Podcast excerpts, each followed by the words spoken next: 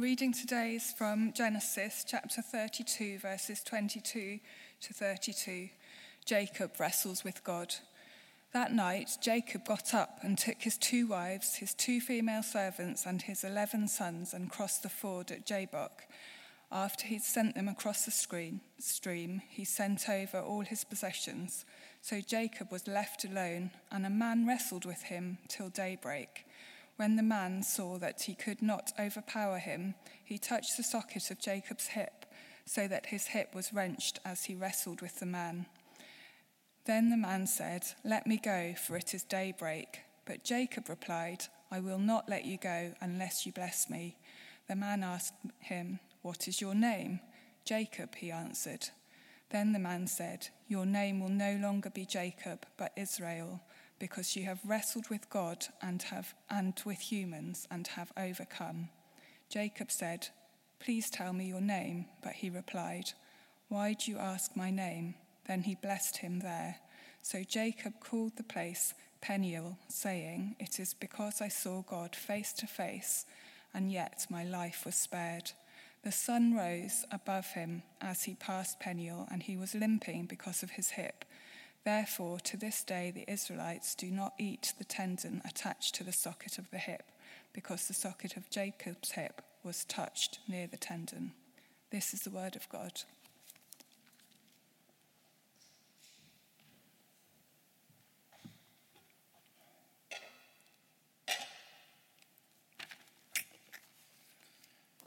Great. I'm going to use this on like a little bit of a walk. Hello, everybody. My name's Andy.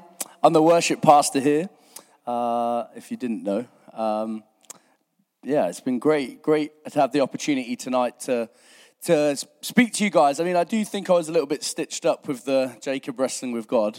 Um, Rupert said it he it was an accident, and I don't believe it. I really don't. Um, uh, yes, as Rupert alluded to earlier, I do wrestle. I'm a professional wrestler. Wrestled for 16 years, and um, I'm a current heavyweight champion. Successful defense last night we move on. Um, there'll be, i I'm sure there may be a story or two about wrestling because you can't have that without anything like that. But we're going to get cracking, diving straight into the passage and looking tonight. My hope is that we'll be able to take a few principles of prayer uh, from looking at Jacob's wrestling encounter with God. Um, but I think before we kind of unpack this passage, it's worth just going back, just giving ourselves a little bit of context to how we're finding Jacob where he is currently at this point. So it's worth saying that we find Jacob right now. He's scared, he's alone, and he's got nowhere left to run. Okay? It's also worth letting you know that Jacob um, has is minted. He's got loads of money. He's like got absolutely every resource you want. He's got it.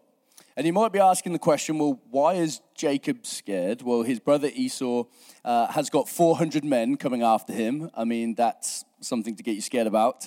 Um, he's alone. So, for the first time in years, because for years he'd been on the run, um, and he sent his now his wife and his final servants over the brook away from him, with all his resources, all his distractions have all gone away. So he's alone. Uh, and and finally, um, the reason why uh, he's kind of rich is because he stole his brother's inheritance, hence why the 400 men are after him, right? So you kind of get the full circle. Jacob's, he's worried, he's scared, uh, 400 men are after him. He's alone uh, because he's spent years on the run, uh, and the reason why he's on the run is because he stole his brother's inheritance. That's why he's minted. Um, and here we go. We find Jacob in this point of scripture where he is about to wrestle with God, right? So, my hope is that tonight we'll be able to look through this uh, uh, interaction and take a few gems of God's nature and prayer for our own lives. The first thing that really stood out to me when looking at this passage, particularly at the start of this, was this is that we need to get rid of distractions in prayer, right? We need to get rid of the distractions that we have in prayer because here's the thing, right? Uh, and, and actually, not just our distractions, but those extra bits of insurance that you have in prayer. Do you know what I mean? I've got a story about that in a second. Um, here we, we've got Jacob, he's got all the resources in the world, as I've already said. and he knows his brother and his men are coming for him. And actually, a few passages earlier, he's actually tried to pay the men off. He's sent some money up to kind of bribe them to stop them coming after him. And yet they are still coming. They are still coming for him. And instead of him, you know, praying to God and, you know, God, take these away from me and save me, he's trying to use his own personal resource to kind of pay these guys off. And it kind of reminded me of a story um, when I was at Nexus. So I studied at Nexus, which is a Christian music college up in Coventry. And when you're at Christian music colleges, right, you hear a lot of stories about how God provides financially for people. You know, you may have heard these amazing stories of like checks coming through the post or like bills being paid for or whatever. So I had this thing where I basically hadn't paid my phone bill um, for a month because uh, I had no money. And um, I get, get the text through that's like, your phone will be cut off at five o'clock today, and then we're going to have to get the money from you, you know, the bailiffs or whatever. Um, it's quite a scary moment. So I was like, right, I've got nothing else to do here but pray. So I was like, God, you know, this is going to be our moment, this moment where they're going to send me this text saying someone's anonymously paid your phone bill or like get the money through the post or in your bank account to be able to pay it. So I prayed this prayer like, God, you know, please, I need the money for my phone bill right now. I've got nowhere else. Just please, can you do it? you know, yes, amen, great. And then about 30 seconds later, I pick up my phone. Mom, mom, can you pay my phone bill for me? You know, and there she is putting the money in my account and I pay it. And I had that extra bit of insurance. My trust wasn't fully in God, but I had other distractions around me that took me away from maybe seeing God's faithfulness. Maybe I robbed God's faithfulness that day from me. I will never know whether He had plans to pay it another way. Now, of course, He may have you know, blessed my parents in a way that they were able to pay it at that point. But maybe in my unfaithfulness or in my prayer of having these distractions around me, that robbed me of seeing God's faithfulness and glory for my life. And maybe there's things in our own lives where, where we have distractions that rob us from God. I mean, one of the big ones is our phones, right? I mean, I don't need to talk loads about it, but our phones, that nighttime or that early morning scrolling through our phones, pointless scrolling, can distract us and take time away from us spending time in prayer. Maybe it's the stresses of work or other things that are going on in life. They're all big distractions, but ultimately our eyes need to be fixed on Jesus. And just two quick helpful tips, maybe, to help you when you're praying to kind of get rid of the distractions. One thing you could try is when you go to bed and you put your phone on charge, is put your Bible on top of your phone. So in the morning when you wake up, you're grabbing your Bible, you're not grabbing your phone. It's something you could try. Bam, there you go. Read a passage, bam, we're done. Help your prayer life. Um, second thing is sometimes I struggle with this when I'm in prayer, like for long periods of time, staying like without my mind going somewhere. And something that someone told me once, uh, which was really helpful, was imagine that Jesus is sitting across from you in the room and you're talking to him in the chair. Because if we were in a room together and I was on my phone or I was like halfway through a prayer and then started thinking about my dinner, it'd be a bit weird. Um, so, just two things to help you, very practical things in terms of getting rid of distractions in your life. Uh, your phone with your Bible on top of it, and just speaking to Jesus in this thing. Because here's the thing at this moment, Jacob had to get rid of his distractions. There was nowhere else for him to go. There was nothing else for him to do in that moment but to wrestle with God. Which brings me to my second point, second part of knowing God's nature in prayer for us is this God makes the first step to meet us in prayer. God makes the first step. Here's what happens in verse uh, 24. It says this. Uh, so Jacob was left alone, and a man wrestled with him till daybreak. Jacob didn't go after the man, the man came after Jacob. And I don't know about you, if you've got like nieces and nephews, um, or like maybe you've been in a fight in the street, I don't know. But like when someone grabs you and jumps onto you and wants to wrestle with you, like you're obliged to do it. Do you know what I mean? For a bit, even if you're like, I've got my little niece is called Hallie, and she'll come and like, you know, try and, and I'm like, Hallie, not now. And even so, I still have to wrestle her off me to like you know, put her down. You're engaged with that. You have no other choice but to engage in that. And I believe that a principle in prayer for us to be encouraged by this is that God comes and meets us and makes the first step in prayer. What does that practically look like for us on our day to day life? I think that it's those moments where you get that desire or that gut feeling about praying for something. Maybe you're having a conversation um, with somebody and your heart is like wrenched because they're going through something and you're like, man, I need to pray.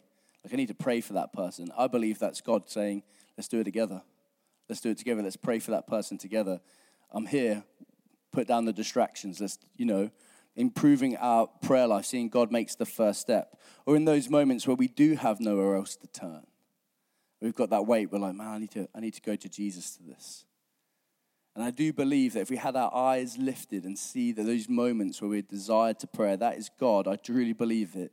That is God grabbing us and going, Come to me. Let's do this together.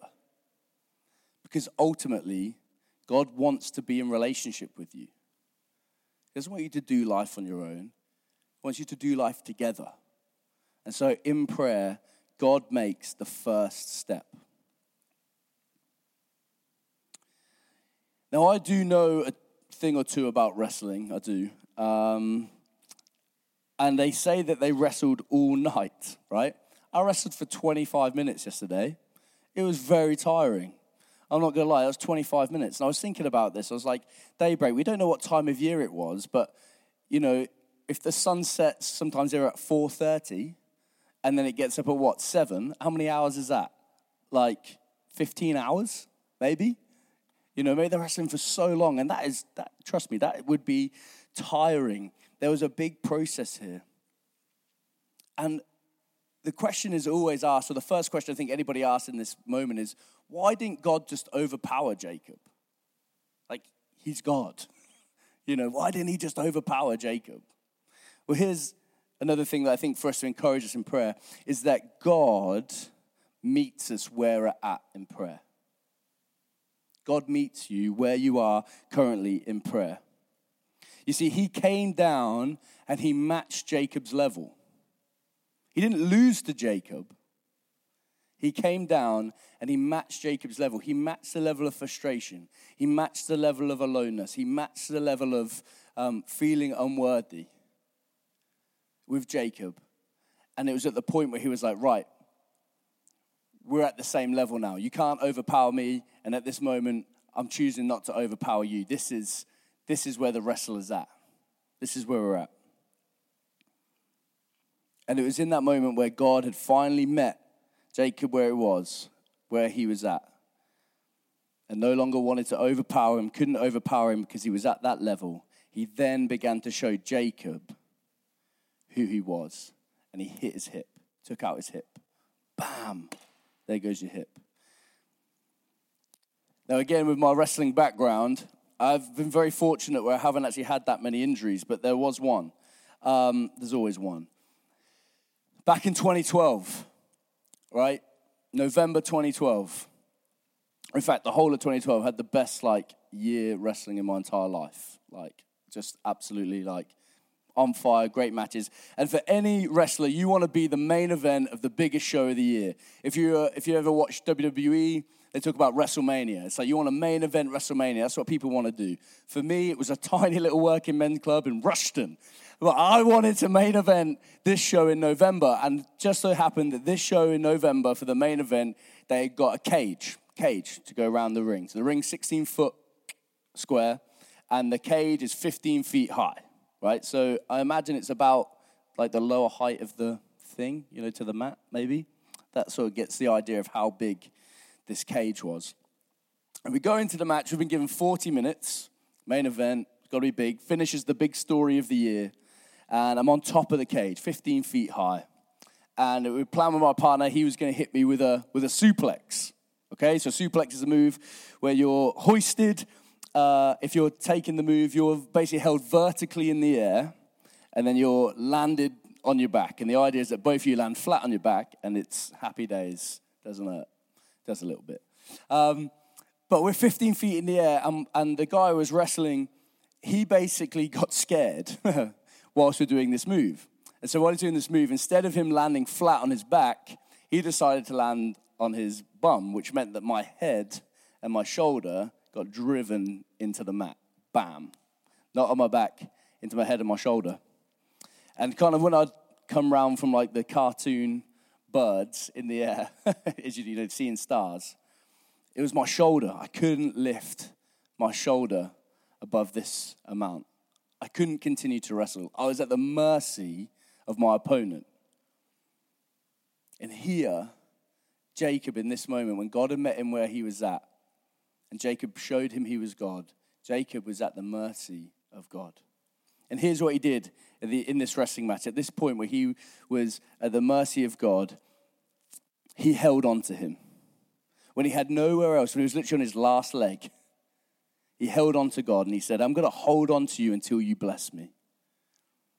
And maybe there's situations in our life where we need God to come and meet us where we're at because we need to, we're holding on for dear life. We're on our last leg and we're like, God, you have got to bless me in this situation. That is the only thing left. There is no more distractions. There is nothing else. There is no more insurance policy. It's, it's me and you. We're locked in this. And, and, and I know that you're God. And I know that you're my King. And I'm at your mercy. But God, I'm going to hold on to you until you bless me. This is where Jacob was at. And sometimes our prayer life is like that, or should be striving towards that, holding on to God for that blessing. So God meets us where we're at, and He shows us that He is God in those moments. As we go through the, the next thing I really got from this in terms of prayer is that in prayer, we are to come as we are. We're to come as we are. See, in verse 27, God asked Jacob what his name was. You see, God knew who Jacob was, he didn't need to know his name. But what I believe he wanted Jacob to do at that moment was to come as he was, come who he was. Because you see, back then, your name, you were named after your character, all right? So Jacob was a twin, younger twin. He came out the womb grabbing his brother Esau's heel. Um, so he was a, a, his name, Jacob, meant heel grabber or deceiver because he had deceived his father into getting his inheritance. And I believe that God wanted Jacob to come as he was, as a heel grabber, as a deceiver. No frills, no money, no resources, just a realization of who he was and who God was. And here's the thing God didn't reject him, God made him an overcomer. God didn't reject him for who he was or what he had done or who he thought he was. He made him an overcomer. And sometimes we think God doesn't want to bless us. Sometimes we think we're not good enough. Sometimes we think that we've gone too far down the dark path where God doesn't want anything to do with us anymore. And we put a barrier in place between us and God. We put this barrier in place. God doesn't want to know who I am, all these things that I've done. But God wants to meet you in prayer, make you an overcomer. He sent Jesus to rip down that barrier so you can have that relationship with Him in prayer. So, these situations that you're wrestling with, these situations you're in prayer with, that you can become an overcomer. But it is a process. It's not bam, instant sometimes. But here, Jacob had been on the run for 21 years to this point, and then wrestled with God for 15 hours, wrestling with Him. You see, isn't what Christianity all about? Is about having relationship with God, having a relationship with Jesus. That when the bad stuff comes our way, we take it to Jesus when the moments of anxiety, when the moments of feeling down or feeling not good enough, when those things step into our world, we go, Jesus, you died on the cross for that. Let's do this together. And we can often put the barrier in place. But God wants us to come as you are and makes us an overcomer. Jacob's name didn't no longer become Jacob you know, he was still called Jacob after that, but the meaning of his name was different. He was an overcomer. So in prayer, come as you are. God loves you for who you are. And He wants to make you an overcomer in the things that you're going through. And then finally, when we meet with God in prayer, things change. Things change. There was no doubt in Jacob's mind that the man that he wrestled was God. Why? Well, because at the end, he named the place after him. He named the place Peniel because it was where he came face to face with God. And even today, they still don't eat the, the socket joint of the hip um, uh, because of what God had done in Jacob's life. Jacob still walked away with the, the like the physical change. He still had his limp. And I want to encourage you that in your prayer life, when you're seeing God do stuff, to write it down, to journal, to make it a thing of being like, this is where I met God and this is what God did.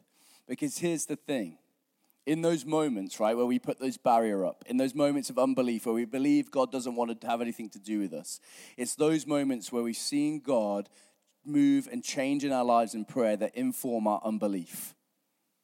When you've had those moments where you're like, this is undoubtedly God that has done something in my life, it's those things that inform your unbelief. And if you don't write them down, we are very quickly to forget God's goodness. We very quickly forget the moments where God has made us an overcomer. And so it's really important that in our prayer life, we're seeing God move and shape us and, and change things, and we've wrestled with God, we've had real moments, tangible moments with God. Maybe some of you are going through some things right now that are just massive, and you're beginning to see God unlock some things, or maybe you're still crying out for those things. Continue to write them down. Because when we see God move and change and do those things in our lives, those things inform our unbelief and help us in our prayer life. So, one, get rid of the distractions and the insurance. Trust in God's promises. Have our, your eyes fully focused on Him. Two, God makes the first step in prayer. Why? Because He wants to be in relationship with you. He doesn't want you to do life on your own. That's why He sent Jesus. Two, God wants to meet you where you are at in prayer. He doesn't need you to come super holy. He's going to meet you where you're at in prayer in the things that you're going through. Come as you are. Don't be scared of feeling like you're not good enough because God loves you and accepts you and wants to make you an overcomer. And finally, when we meet with God in prayer, things change. We leave changed, situations change. And there's a practical thing. You could write some of those things down when they happen because they will inform your unbelief. So, just as we head into some, you know, potential ministry time, just some, just three things that um, were just on my heart that the team would love to pray for you about if it's appropriate for you. Uh, one of them is maybe there's some of you here that um, have a situation in your life where now there really is nowhere left to turn but to Jesus. And you've been maybe this situation might have been going on for a long time, or it might be a new thing, but you're in this wrestling match and you're like, God, I just need you to bless me. We want to stand with you in prayer for that blessing. Two, I want to pray for those that maybe have put that self made barrier in place between yourself and God. I believe that God sent Jesus to remove the veil. The veil was torn to remove that barrier. And so I'd love uh, for us to pray for you and stand with you and getting that self made barrier removed and accepting who you are and that God wants to make you an overcomer. And then finally, maybe some of us need help in putting the distraction down, whatever that is. Could be your phone, could be an addiction, could be um, work or stress or whatever it is. We want to we want to pray with you around coming around the distraction and putting them down. Let me just pray and then I'll hand over. Lord God, we just thank you for your goodness and how we know you want to meet us in prayer. Father, I just pray that we will um, be more focused on who you are and your goodness now. In Jesus' name I pray. Amen.